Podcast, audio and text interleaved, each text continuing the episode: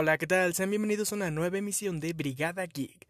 En esta ocasión conoceremos a Satana Satara, una heroína poco convencional de DC Comics. Quédense con nosotros para conocerla mejor. Creada por Garner Fox y Murphy Anderson, debutando en Hawkman número 4 en el año de 1964, e hija de Giovanni Satara. Satana pertenece a la raza Homo Magi, una raza que tiene la habilidad de hacer magia. Antes de que descubriera sus poderes, Satana se ganaba la vida como una ilusionista. Su historia comienza con la desaparición de su padre Satara.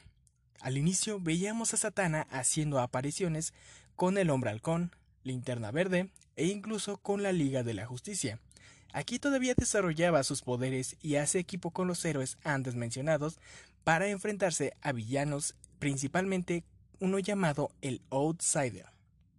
Después de años de búsqueda, el que busca encuentra, y Satana encuentra a su padre en Justice League of America número 51.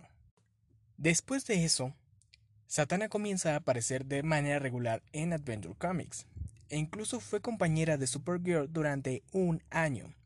Después de ser un personaje de respaldo, fue elegida como miembro permanente de la Liga de la Justicia en su número 161 en 1978. Ella era la consejera en magia y les daba consejos de cómo defenderse de demonios y fantasmas. Durante la crisis de identidad, un evento de DC Comics, Satana estaba en la atalaya cuando sucedió una violación. Sí, literalmente una violación en el espacio a la esposa de Plastic Man. Y para que no hubiera problemas entre la liga, decidió borrar esos recuerdos a la víctima y al agresor. También se vio obligada a borrar la mente de Batman porque se oponía a borrar sus memorias. Esto provocó que Batman se distanciara de Satana cuando se enteró que le había borrado la memoria. En Detective Comics número 833 se mostró que el padre de Satana y Thomas Wayne, el padre de Batman, eran amigos, y que Bruce conoció a Satana en su adolescencia cuando practicaba escapismo con Satara lo que le da en la madre a toda la historia clásica que les acabo de contar, en donde Satana conoce a Batman cuando ya estaba fundada la Liga de la Justicia. En esta época, vemos cómo Satana le pide ayuda a Batman para encontrar al asesino de uno de sus asistentes en su acto de magia, pues el asesino resulta ser un tal Eobard Loaxis o algo así, una de las identidades del Joker. Después de esto, Satana se aparece en medio de la Liga de la Justicia informando sobre la llegada de la noche más oscura, The Blackest Night. Durante este evento vimos a Satana enfrentándose a múltiples héroes y villanos, resucitados como linternas negras, llegando a enfrentarse a su propio padre Satara, y quedó muy traumatizada por haber tenido que matar a su propio padre, decidiendo desertar de la Liga de la Justicia. ¿Quién no quedaría traumado? En el 2010, Satana protagonizó una serie regular en solitario creada por Paul Dini y Stephen Rhodes. Básicamente era Satana ayudando a la policía a resolver casos sobrenaturales. Nos vamos a la etapa de Los Nuevos 52, que es en pocas palabras un reinicio. Inician con la desaparición de su padre, quedando bajo la tutela de un sujeto llamado Nick Necro, quien es uno de los alumnos de su padre y la entrena en magia. Por ahí hubo un amorío o algo así. Después iniciaría una relación con John Constantine a espaldas de Nick Necro. Y bueno, aquí ya se la saben. El amante se vuelve el oficial y se queda con Constantine. Pero años más tarde, también lo vota por la forma tan peculiar de ser de este Doctor Strange borracho. También hubo una novela gráfica titulada Black Canary y Satana, Blood Spell.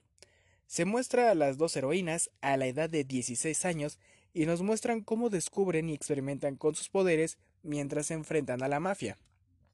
Luego de eso, la vimos tiempo después en la serie regular de Justice League Dark, siendo uno de los miembros fundadores permaneciendo hasta el final de la serie. Desafortunadamente, después de eso, hasta el momento, Satana no ha hecho ninguna aparición para DC Rebirth, o al menos no que yo sepa.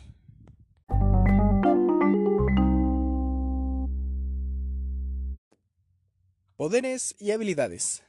Es una de las brujas más poderosas de DC y tienen sus poderes gracias a la cualidad genética que mencionamos anteriormente, eso de Lomo Magi o algo así. Principalmente la magia reversa. Esto le permite invocar objetos o manipular su entorno al decir las palabras al revés. También hace hechizos con palabras normales hablando en diferentes idiomas. Muy rara vez puede hacer magia sin hablar, pero eso le toma mucha energía. Se sabe que en casos extremos, Satana puede usar su sangre para escribir hechizos, dañando críticamente su cuerpo. Su magia requiere suma concentración, por lo que distraerse le puede costar muy caro. El límite de sus poderes no está claramente definido, además de hablar en reversa, puede controlar los cuatro elementos y sanar heridas. Se puede decir que puede hacer cualquier cosa únicamente limitada por su energía física. Es experta en los juegos de cartas e ilusionista, siendo una de las mejores estafadoras del mundo. También es una gran combatiente cuerpo a cuerpo, siendo completamente humana, aunque se puede decir que se puede vencer con relativa facilidad. Estas son algunas de las curiosidades que encontramos del personaje. El padre de Satana, John Satara, tuvo su debut en una historia de respaldo de Action Comics número 1, el cual es el mismo cómic donde debutó Superman. Satana fue quien aconsejó a la Liga de la Justicia no ayudar a Raven en su lucha contra Trigon. Hasta la fecha, Satana y Raven no tienen una muy buena relación que digamos. En una versión alterna de Satana, es una bruja malvada que se hace llamar Anatas Aratas, y estuvo ayudando a Superman Prime. Al final se arrepintió de su maldad y dejó que Superman Prime la matara. Y sí, Superman Prime es una versión maligna de Superman. En el universo amalgama, Satana se fusiona con la bruja escarlata, creando a Wanda Satara, la bruja blanca. En Flashpoint, es miembro de los Siete Secretos, los cuales son un grupo de magos que se oponen a las Amazonas. Aquí su padre es malo y es enemigo de Satana, y es muy buena amiga de Raven. Serinda Swan le dio vida al personaje de Satana en la serie de Smallville, para las temporadas 8, 9 y 10, siendo este el debut live action del personaje. Gracias por llegar al final del episodio, espero que les haya gustado mucho. Yo soy Mauricio, hasta la próxima.